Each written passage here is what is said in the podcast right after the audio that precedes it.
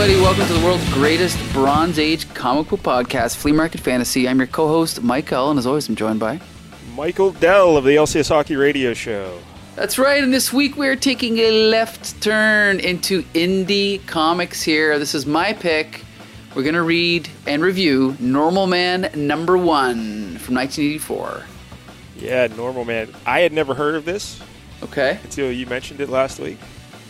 And, uh, well, you describe what, to the kids what this is. So this is Jim Valentino of Image Comics fame. This is uh, independently published. Well, it's published by Cerebus, uh, sorry, Aardvark Vanaheim, which was Dave Sims' company, and it's basically. yes, I can give you some info on that. Uh, Sure. by the way, do you know what Vanaheim means? I, I had to look this up.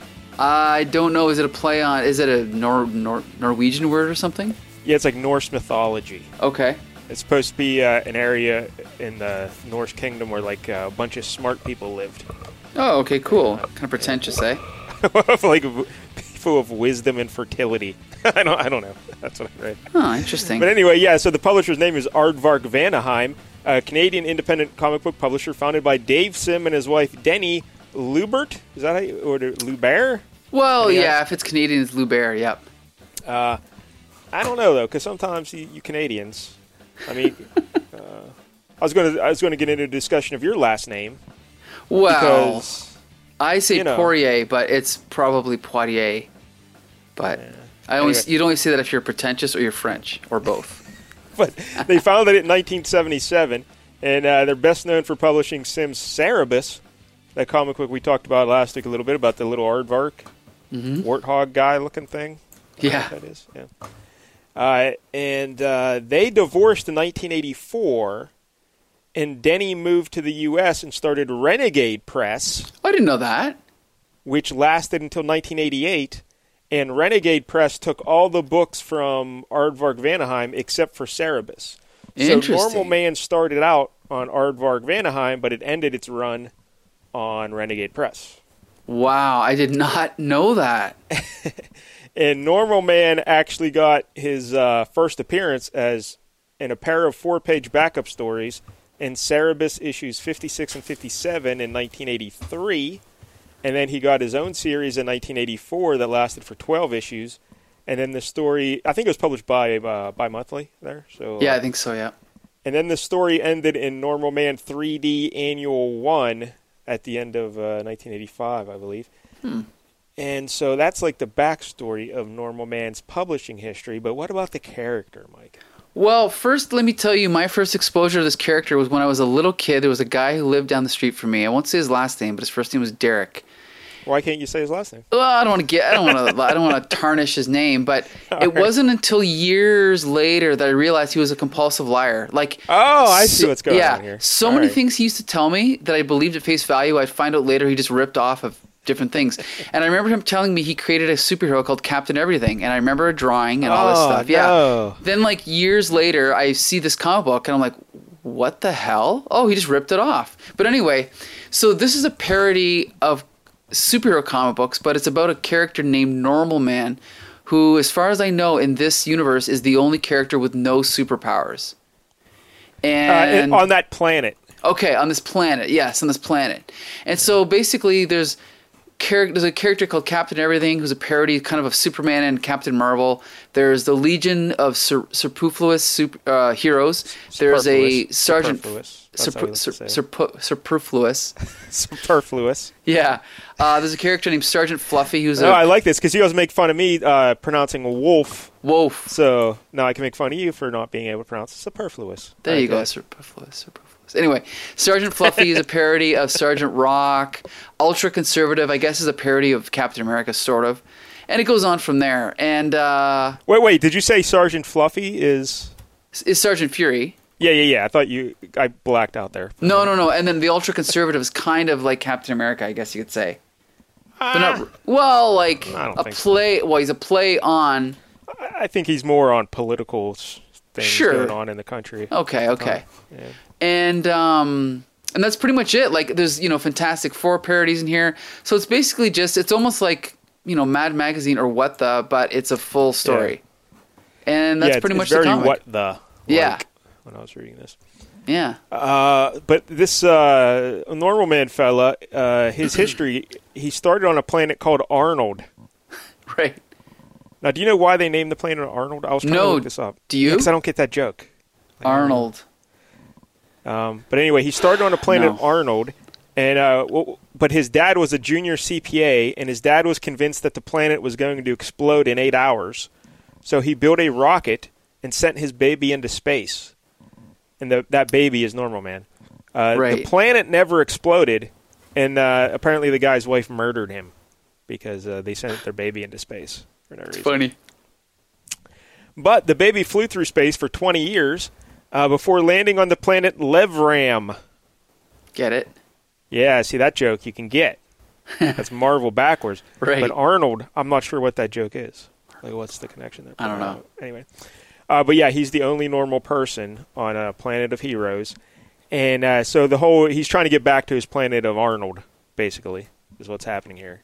But he's trapped around all these crazy superhero people. Right. And all the covers of the series, all 12 covers, parody famous comic book covers. Right. That's a that's a great gimmick. And I if love you go it, through yeah. and look at all the covers, it's pretty funny. Like Yeah. you can see it. Yeah. So, Michael, do you know the issue that this book parodies with its cover? That's a good question because, to be honest, I didn't know it was a specific cover. I thought it was just Yeah. a Superman in general. But do you know? yes, Superman issue Ah. 146. Well, son of a gun! I'm gonna have to look that up right now. Superman This, this is the part of the show where we Google things. number 146, which I have probably seen. Actually, I don't know if I've seen this one, but it's a damn good cover. I love it. Yeah, Curt it's just got Swan. rocket ship. Oh yeah, well I guess we can talk about the cover now. I suppose. Yeah. Uh, Yeah, so in the original cover, it's Jor-El and, and Laura, and they're watching Kal-El, who's baby Superman, you know, leaving Krypton in a rocket. And oh, here it's this is for the first time the complete story of Superman's life. So I've probably read this at some point, but I just don't remember this cover. But yeah, it's pretty classic. yeah. So the Normal Man issue one cover. Yes. Um, it's a little baby normal man and his uh, rocket ship taking off, and his parents are on the left there. Uh, his dad's all excited, you know. He's like, "Hey, Jumping up and down. Yep. our son won't perish when our doomed world explodes. This rocket will take him to a safe planet." And the mother's like, "Ah, my baby." She's Right. upset. And normal And- man, we we didn't describe what he looks like. Uh, would you care to describe him? Sure. So normal man is uh, he's dressed in kind of like he wears like I guess orange pants, like bell bottom pants, uh, black shoes, a green um, what's it called plaid jacket, a white dress up shirt or button up shirt, whatever you want to call it, and a, and a polka dot bow tie, red red and black bow tie, and he's got a sort of blonde crew cut and big glasses, sort of like horn rimmed glasses, and he basically Yeah. just looks like a nerd, like a classic nerd, right? Yeah, because again, his father was a uh, uh, junior CPA, like an accountant, and like if a baby was just like an accountant, that's what he'd look like. Right, right. Pledge. And so on this cover, he's a baby, but really he just looks like a small version of the adult with big glasses and he's instead of a, a jacket, he's wrapped in a plaid blanket and he's got the bow tie. And he's kind of like screaming, like kind of like yelping like in fear as he's being rocketed away from this planet. he, he kind of dresses like uh, old school Jimmy Olsen, right? Isn't that how they Yeah. show Jimmy Olsen? Yeah, you could say that. Yep. Uh, but the other thing about this normal man guy, uh, he's only got three fingers and a thumb, and like all the characters in this book have three fingers and a thumb. Which Ah, is, uh, I didn't notice that. yeah, it's a little weird because normal man, and then he's clearly not normal because he's got three. Well. I think this is just a classic, um, like uh, trope of uh, you know comedy comics. In fact, did you ever notice that the Thing from Fantastic Four only has three fingers? No. Yeah, yeah. If you look up the Thing, yeah, he only has three fingers. Isn't that crazy? What happened to his other finger when he turned into the thing? I who knows? Weird, eh? Huh. But yeah, I'm looking him up right now to confirm, and yet, sure enough, he only has three fingers. Isn't that weird? Yeah, says normal man. Uh, also on the cover here, we got a little box saying featuring uh, no scene even remotely like this inside! Exclamation point. So it's a little joke there. Comic A little, little DC Comics joke, I think, right? Yeah. And uh, you got the uh, like a blue uh, pillar on the left side and a big uh, yellow background in the sky, and the buildings are bent weird, and like so you can tell it's a cartoony kind of thing. And um, yeah, it's a good cover though, right? I like it. And we should point out the buildings do not look like alien or futuristic. They kind of just look like regular 20th century Earth buildings. Yeah. And- oddly shaped, some of them. But, Yeah. And then uh, the the two the mother and the father are sort of dressed like Jor-El and Lara from Superman, just different colors. yeah. And that's it. And they're And I- jumping up. uh, Go ahead. I, I forget what the father's name was, Uh-huh. but eventually, I guess Normal Man he finds out that his real name is Norm L. I love it. I love it. See, His now dad just for was the like record. Joe L or Jerk L. I think. But, uh, I actually got about three or four of these original comics in paper form, including this one. Really? So I read the paper copy. wow, look at you. Yep. Hey, you know what? Uh, I was going to say you're a millionaire now. You got these old classic Normal Man, but no, not really. They're not. I think you can get them for like four bucks. These Normal Probably, probably. But the final Normal Man, or no, you know what? I'm I'm jumping ahead. I'm doing something Okay. else. Never mind. Okay. I was I remembered an interesting tidbit about a book I was going to pick for next week, and then I changed my mind on. So wow, it's completely useless right here. But I'll put it in my pocket and I'll save There it you for go. later. Yeah. Put a pin in it. yeah. Um. So yeah, actually, I gotta say, I, I actually do like this cover. Yeah, I love it. Yeah. Good cover. Like, and like the the normal man logo is a is a is the Superman logo, just different, right? Aardvark Vanaheim. And I gotta say, the first thing I want to say is that I really have an affinity for indie comics that look like this, that look like kind of handmade. You know, that's one thing I like about it. Like, it's obviously drawn by a cartoonist, not you know like a photorealistic art style. So I like it. this this was uh, two dollars in Canada, dollar Yep. seventy in the United States, Yep. and this came out in what eighty four. So 84. $2. That's a lot. That's expensive Yeah. for back then. Yep. Now, it's also funny because if you notice, even on the inside of this first cover, it actually says at the top, uh, circulation 18,000. I don't know how they could know that. Yeah. I guess maybe they just, maybe, I guess when they're publishing it, they knew how many they were publish, uh, printing, so I suppose. interesting. I mean, who who did they? Uh, they had Diamond Comics as the distributor. It says right there. So Oh, interesting. I didn't know that. in Okay. Capital City, yeah, because inside the uh, cover there's a note from the publisher, hmm and then there's uh, all kind of like telling you who the publisher is, and uh, Deni Sim is the publisher, Right. um, and uh, a bunch of addresses for different things. A lot of Right. distributors. Yep. And then she has a little message. I don't know, talking about Normal Man and. Uh, Yes, how normal how Normal Man was created. How actually, I interviewed Jim Valentino, and he told me the same story that he was living in a place called Normal Heights, and he they were doing a comic called Almost Normal Comics, and then also in the story you find out that they were going to publish a book called. What is it? Adventures of an Innocent Bystander, or something like that. And they decided to kind of adapt that idea to this and just create Normal Man. yeah, Tales of the Innocent Bystander. Oh, right. Okay. Yeah. So it's a cool idea, you know, inspiration. And uh, like apparently it. they were located in Kitchener, Ontario. Yes, I've been there many times. How about you? Oh, yeah? No, Yep. I've never been to Kitchener. Yeah, it's cool. It's nice. I barely left my house. All right. So uh, now on the next page, we get All right, Normal so Man, like a little preview, a open. Yep. three-part novella. Yep. So again, that- this is The titles is The Panties and Capes Syndrome. right. And we, it's uh, part one is not a dream, part two is not a hoax, part three is not an imaginary tale, and that's of course a parody of DC. Oh, you know, overusing that trope of not a dream, not a hoax, an imaginary story or tale, uh, all throughout the 50s and 60s. See, I did not know they did that. Yeah, yeah.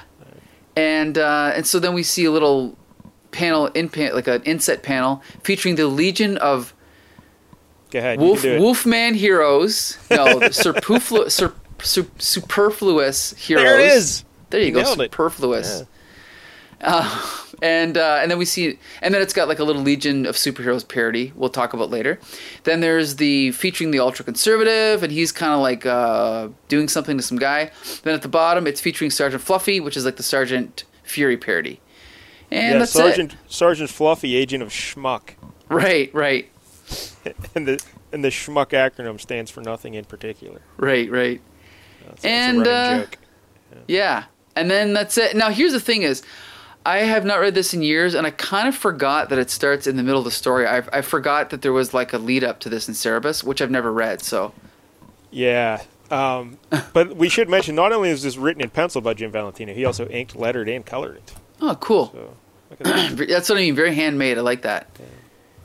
And so yeah, so we start off in the middle. Basically, normal man is about to get punched by. Is this the ultra conservative? Yes. yes.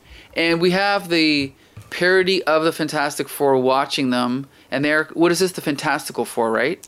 I thought it was the Fanatical Four. Or Fanatical Four.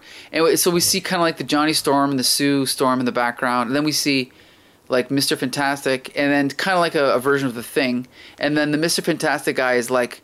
Why, it's another symbolic splash panel of a scene found nowhere in this comic. And that's definitely a DC dig, right? Yes, we talk Right. about that a lot. Yeah. How DC would do that for no apparent reason. Right. So basically, yeah, we come in and ultra conservative knocks out normal man. He's knocked out. Then we have a And, little and ultra conservatives just in like a, a suit, like a politician. Three-piece suit, right. Outfit, yeah. and uh, we have a little note from the editor plugging Cerebus 56 and 57.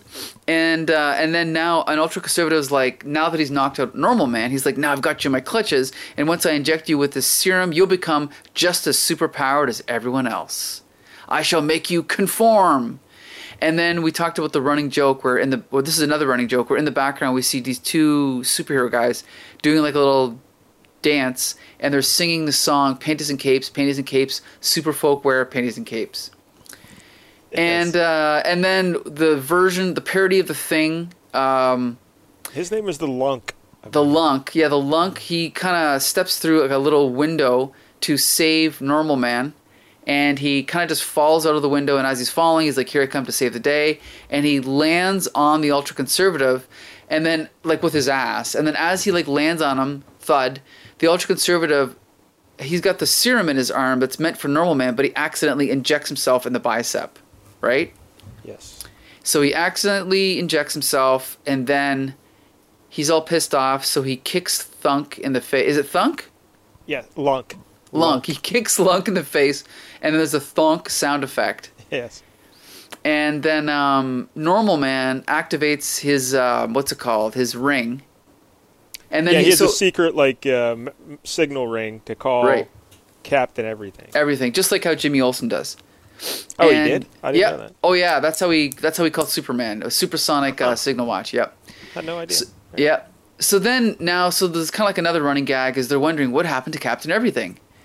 And so we'll find out in, in part two. And then we cut over to the 33rd century headquarters of the Legion of Superfluous Superheroes. yeah. Yeah.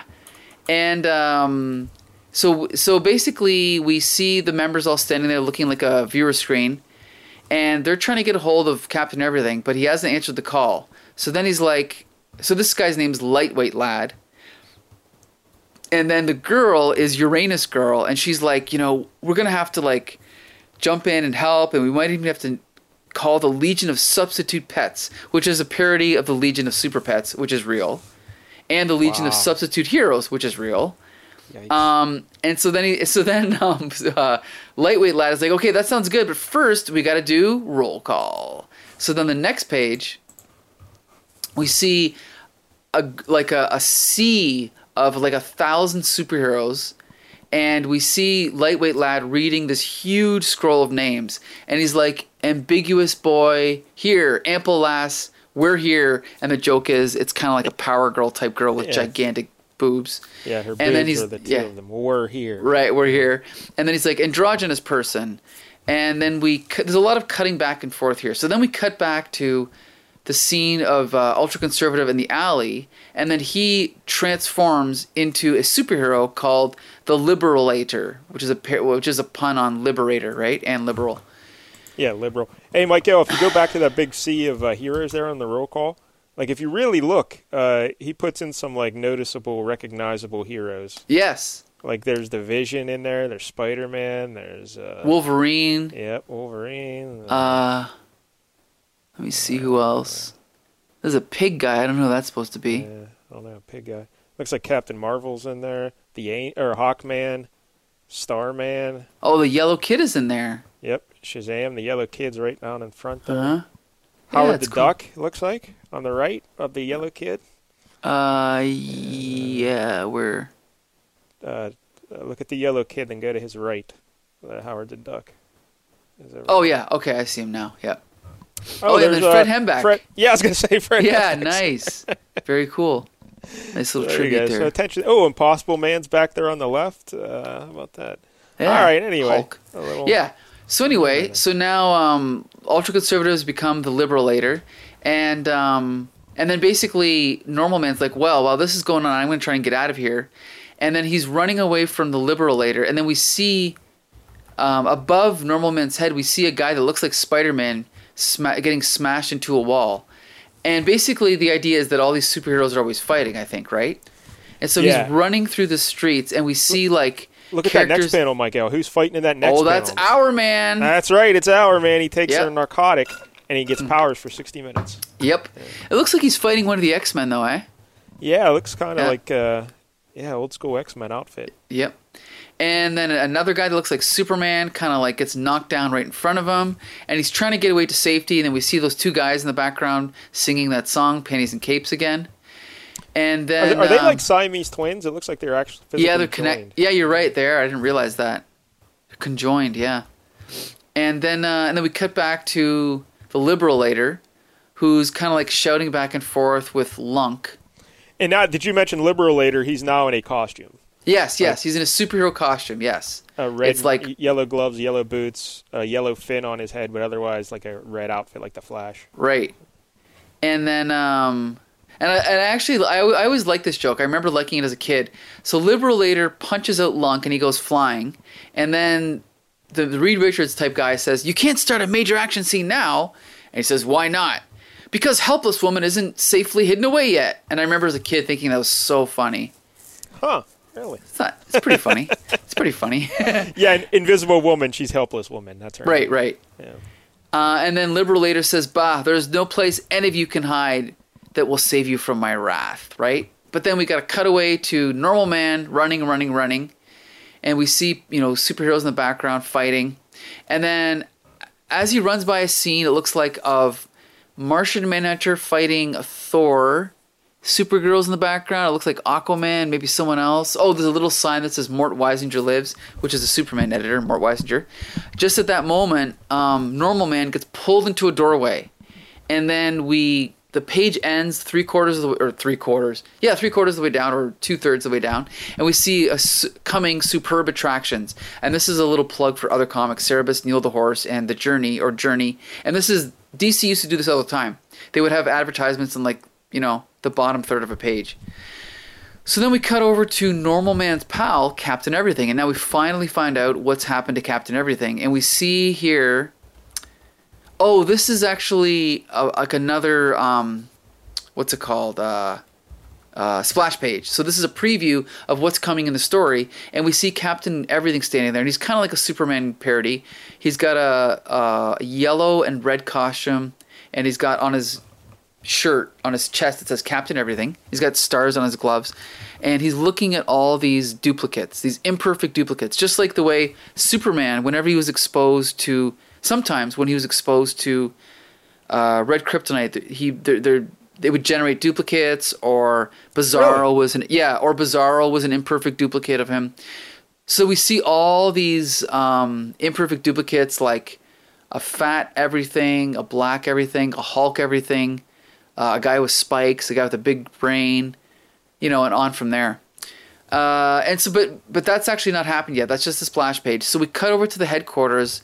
That's uh, a satellite headquarters floating above the planet Levram, and it's the satellite headquarters of the Justice League of Society, which I think is a pretty good name. I think it's funny. And uh, and then we see um, the mem- the main members of the team who are not doing monitor duty. These are people who are actually out on duty, I guess, right? We see the Flesh, Flatman, Green Heartburn, Human Person, Waterlogged Man, Robin Hoodlum, Nasty Girl, and Useless Kid, which are all parody parodies of Justice League characters. And then so the- editor, Yeah, the, the Flesh is a naked dude. right, and, uh, completely naked, The Flash. right. And then uh, and the narrator's like, uh, which one of these is on monitor duty? Need you ask? It's and then we flip the page and it's Captain Everything sitting there on monitor duty, right? And he looks like he's really bored. Uh, I, I and just then- noticed that the planet he's monitoring, I guess, uh, is that Leverum? It's a it's a cube. Well, that's see, I don't know uh, because on the previous page it doesn't look square, but I know that the Bizarro world is square, so I'm not sure if Leverum's supposed to be square or if that's just a little joke. I'm not sure. No idea. Yeah, but anyway, Captain Everything looks on his viewer screen and he's and he's he yelps, "Great crayon! It's the signal watch I gave to Normal Man," and he sees that Normal Man has been punched out. Right. Uh, so this is kind of flashing back to the beginning of the story. So he, then he's like, "Well, I want to leave and go help him, but I can't leave monitor duty. So what am I going to do?" So then he's like, "I've got it. I've got an idea." And then a little light bulb goes off over his head. He decides to create an imp- a duplicate of himself. So he duplicates himself and he splits into the regular Captain Everything and then a black version of Captain Everything with like an afro. And, the uh, duplicate, his costume is red and yellow instead Right. of yellow with red. It's mostly red. right, yellow. and it's and he's wearing a little emblem or little what do you call that? Like a medallion that says duplicate number one, just like how Bizarro used to have a thing that said Bizarro number one. See, I did not know that. You're teaching Yeah. me so much about DC history. Yeah, see. You learn something new every episode of Flea Market Fantasy.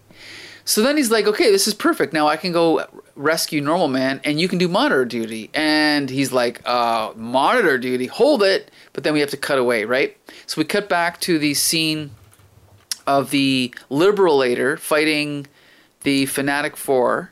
And then he's changing back into. Oh no, he's going back and forth between the Liberator and the Ultra Conservative, right? Yeah, every step he takes, he's changing back. Right. Um, remember that movie? What was it? Altered States or whatever? With uh, remember that? that was that David Cronenberg? So, I don't know, but there's a famous scene where he's walking down the hallway and like he kept flat. But anyway, Oh, I don't remember that. that. Okay. but uh, yeah, because ultra conservatives trying to fight the transformation into the liberator. He's trying to like resist Right. transformation. So then, um, all of a sudden, he's standing there with his legs apart, and the, the fanatical four are in the background, and they're like, "Look out! He's strike he's striking a significant Kirby pose." And it's kind of like a Jack Kirby pose with his legs all apart and his fists up. And um, hold on a sec here. And then, oh, what happened? Oh, that's Yeah, it flips upside down. There's one page that's Oh, jeez, yeah, and, I, and I've got the paper copy, but it's like really far away. So this is kind of hard to read. But here, let me just um. Well, he's just beating up the fanatical four. Yeah. They're like uh, getting in a fight, and then we cut back to Captain Everything and his duplicate back at the station, and they're arguing because the duplicate doesn't want to be on monitor duty, so uh, they decide to make more duplicates. Right? They uh, Right. Right. So then they make so then they make another duplicate. Well, it's actually it- the duplicate that makes the duplicate. Okay. So And this guy looks pretty much just exactly the same as Captain Everything. except he's fat. Yeah. And oh, well, by my low standards, that's not fat, but yeah, okay, I get your point. Yeah. So then they are arguing with each other. So then they decide to fight.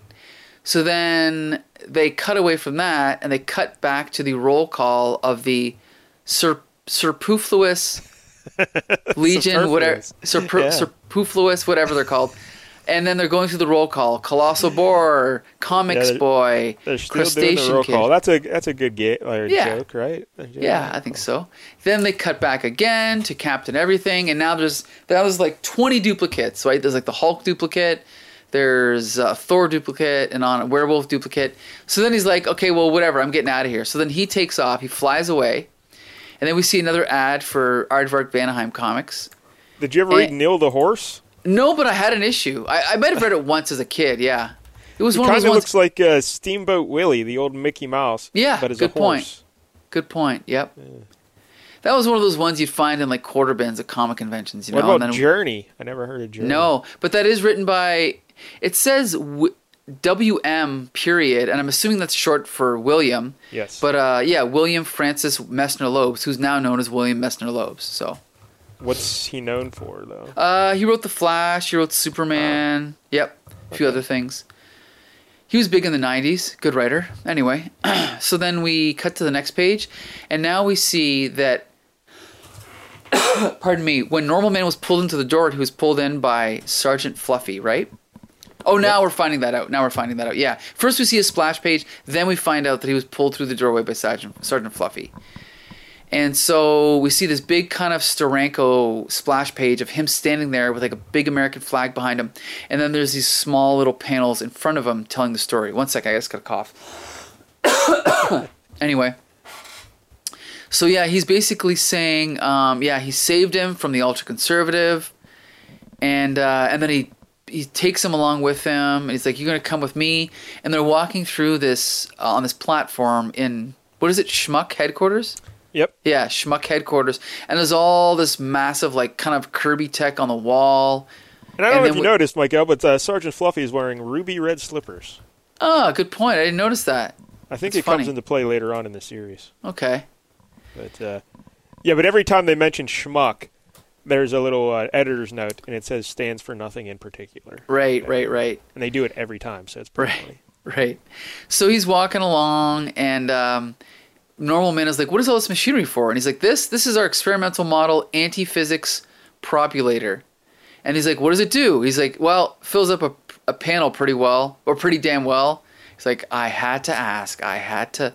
Then we cut back to ultra conservative, and um, he is still fighting the Fanatic Four, but they Oh no, what is this now? Oh, so this is a. Uh, oh, so then he's like, I'll summon the fanatic car, which we've affect- affectionately nicknamed the flying euphemism. And then there's a little editor's note in an effort to be coinly cute, of course. It looks like a toilet bowl. Absolutely, yeah. So then he, so yeah, because the old joke about the Fantastic Car was that it looked like a uh, a bathtub. So yeah, this is like a play on that. So he gets into the flying fa- Fanatic car, and he's flying to uh, Magnum Opus Magnum Opus Almost Limited HQ, and he's flying, and he's like, "Where I shall plot the death of normal men and any foolish." Any foolish enough to befriend him, and I shall start by sending my agents to destroy him now. And we see him; he's got this giant red button in front of him. He's about to hit it, but then we cut back over to Sergeant Fluffy, who is shooting up these uh, these AIM parody characters called Aimless. Instead Uh, of like the the beehive costume, like they have garbage cans on their heads. right, right. So he's uh, Sergeant Fluffy is shooting them with a machine gun, and uh, Normal Man's kind of like cowering in fear behind him, right? And and Sergeant Fluffy's just unloading with his machine gun, and like bullets are flying everywhere. And Normal Man's kind of trying to get out of the way, so he's like running away, and he's running by that machine. And then we see out of this black doorway, a little hand comes out and says, Psst, "Come here, Normie boy." And then the, the narrator's like, How about that? A new plot twist. So, of course, this means we're going to cut. So, they cut back to the superfluous he- superheroes or heroes, and they're still doing the roll call. Dastardly Dame. Uh, dif- what is that? Diphtheria kid. Diphtheria kid. Which diphtheria? it's an illness. Oh, okay. Donut Boy, Dumb Dumb Bunny, I guess. And then we uh and then we we find out now what happened to Normal Man. So then he he's been pulled into or he's been summoned into this room by this short person who's in shadow. And he's like come here normal normal boy. I can show you how to get off this planet. And he's like what you? That's right pal. Ain't i got and i got a one-way ticket just waiting for you. All you's got to do is trust me. And we see it's this short little kind of like nymph and he's got like a black hair kind of combed down on his forehead and it says on the shirt rotten kid. And then it says uh-oh looks like we've run out of room so we'll have to continue all this next issue. And then we see the preview for next issue which is a parody of spider-man and it says the excruciatingly average normal man. And that's it. And that's next issue. And that's the end.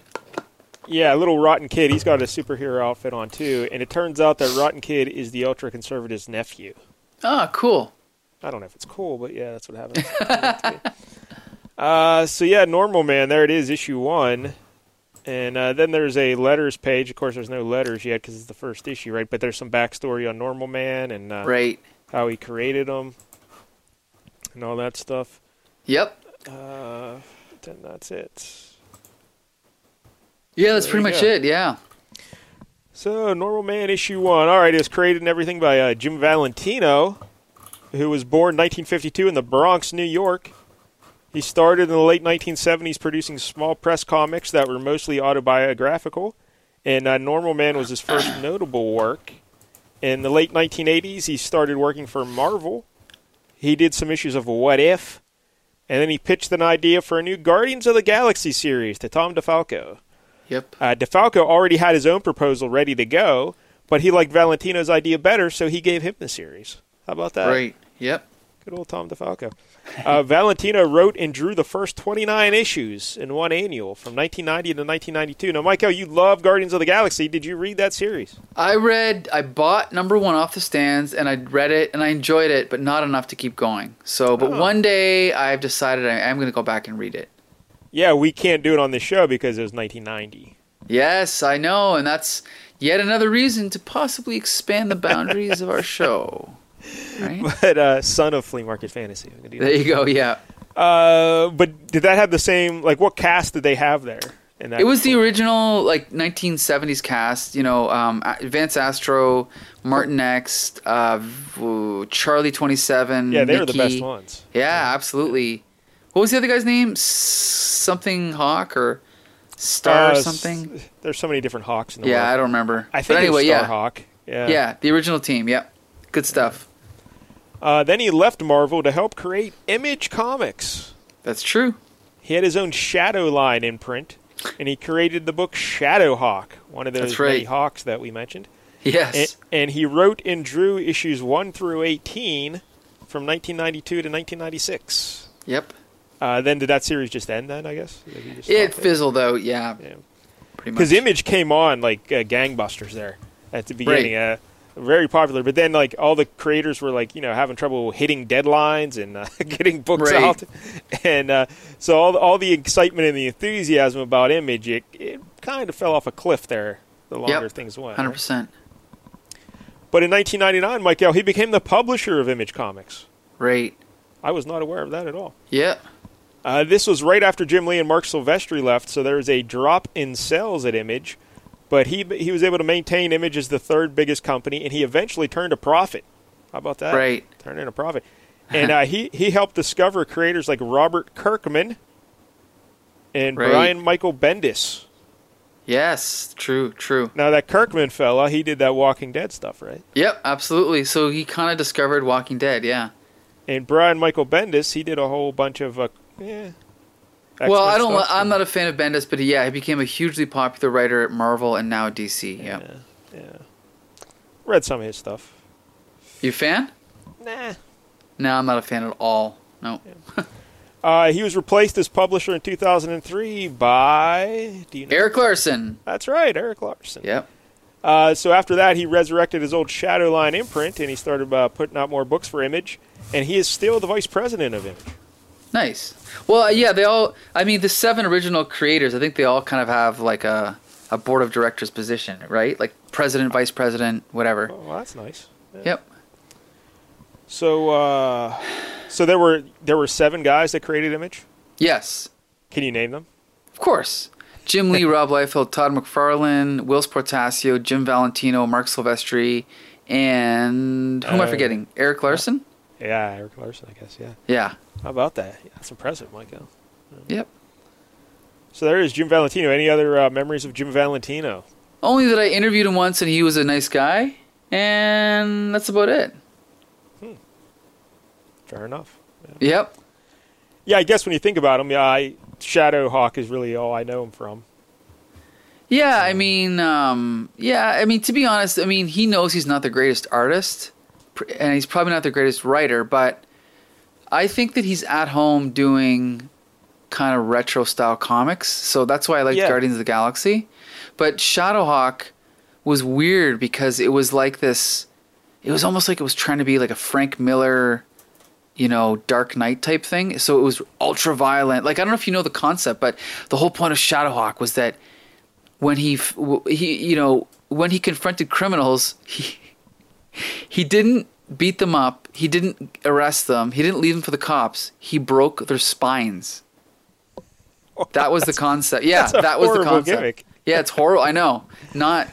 It was just I, ridiculous. It was uh, like over the top. Yeah. All I know, remember all Shadowhawk is uh, uh, right when Image became super popular. I remember buying issue one of Shadowhawk at like a comic book convention or something, just because you know all these Image new books, you want to get them Right. all or whatever. And then I, I, I remember looking through it and I was like, ah, I don't really like the art that much. Right. Because really, when you think of all those Image guys, they're all big flashy artists, McFarlane, Liefeld, and then he really wasn't up to that level. I don't. think, No. You know. He was the odd man out, yeah, because you had four X Men artists, two Spider Man artists, and then you had Jim Valentino.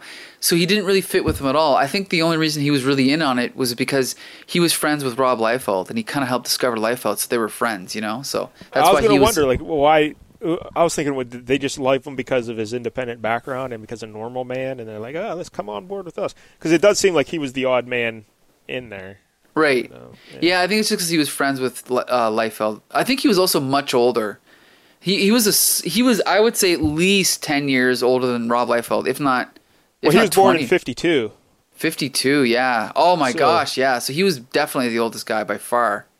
Maybe they needed an adult in the room, you know? Yeah, Someone maybe. to, hey, look things over.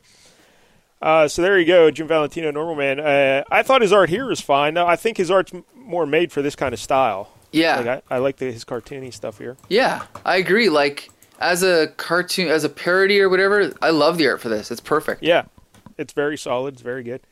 Um, nice different compositions and shit. So uh, Yep. And like, you know, good expressions on the faces. It's funny. now the Yeah. jokes, uh, they're fine, but it seems like a lot of times they're really hitting you over the head with the joke they're making, or he was making. You know, like Yeah. making it painfully obvious. Hey, do you see what we're doing here? Wink, wink. Do you see? Yes. Do you see? Yeah, I, we get it. We get it. Um, it almost seemed like uh, the story just existed to have jokes. Um, like there, you know, not much happens in this issue except for a bunch of cheap jokes lined up one after another. That's definitely true. Yeah. I would have preferred like a actual story more, with Right. some jokes thrown in instead of jokes with a little bit of story thrown in.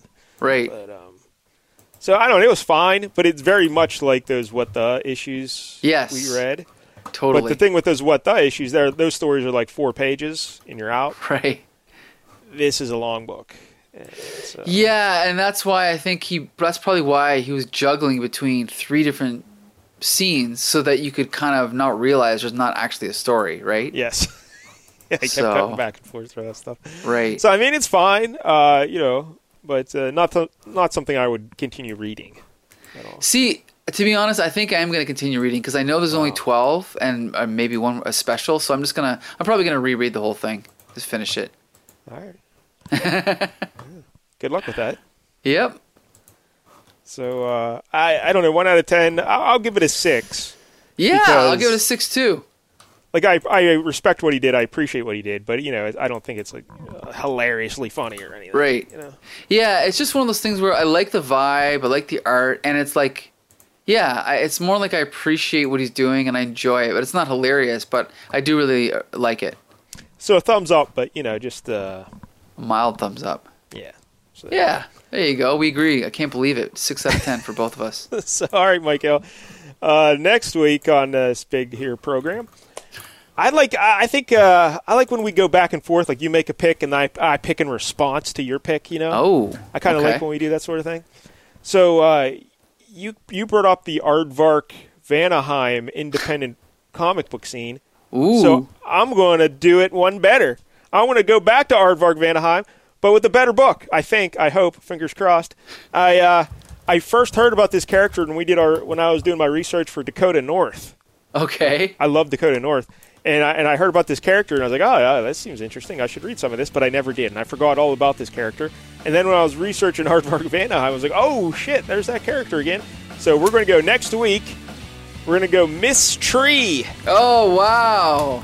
issue Okay. 13 from 1983. This is a female hard-boiled private eye. Kind of the inspiration, I guess you could say, for Dakota North and uh, everything that followed. But uh, this looks pretty cool. I'm kind of excited about this. Issue 13 has the cover, Mike. I don't know if you're looking at it right now, but I think this is one of the best covers I've ever seen. It is awesome. Okay, let me punch this sucker in. Hold on here. Miss Tree. Tree. And this is a play on words, right? Yeah, her name Miss, as you know, Ms. Uh, and then Tree. So like mystery, if you read it quickly. Well, wait. Uh, you know what's funny? Is it like? Sp- oh, here it is. Oh, it's oh, it's Ms. Tree. Yeah, yeah. Mi- I see. I was spelling it mystery. Okay, it's Ms. But yeah, but you say it quick like it's mystery. They're doing that as a play Yeah. on words. Mystery. And this is the mystery. 1983 series, Yes. right? Okay, hold on a sec here. And it's number 13, you said? issue 13. Okay, let me just see this cover to confirm it's one of the greatest ever made.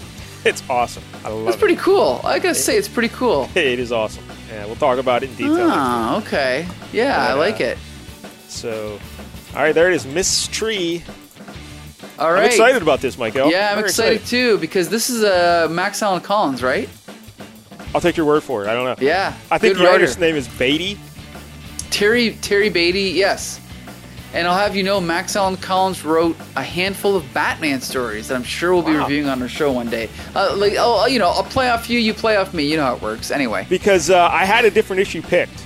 Okay. And then when I when I stumbled across the mystery, I'm like, oh no, shit, we got to read this. So yeah, we're doing mystery. Tree. now. awesome, cool. Can't wait. So there you go. Check out next week's episode of Flea Market Fantasy and every episode of Flea Market Fantasy. All of them are available at www.comicbooksyndicate.com. One week I pick, one week one week Mike Dell picks. So yeah, be sure to join us. And until next Tuesday, disperse.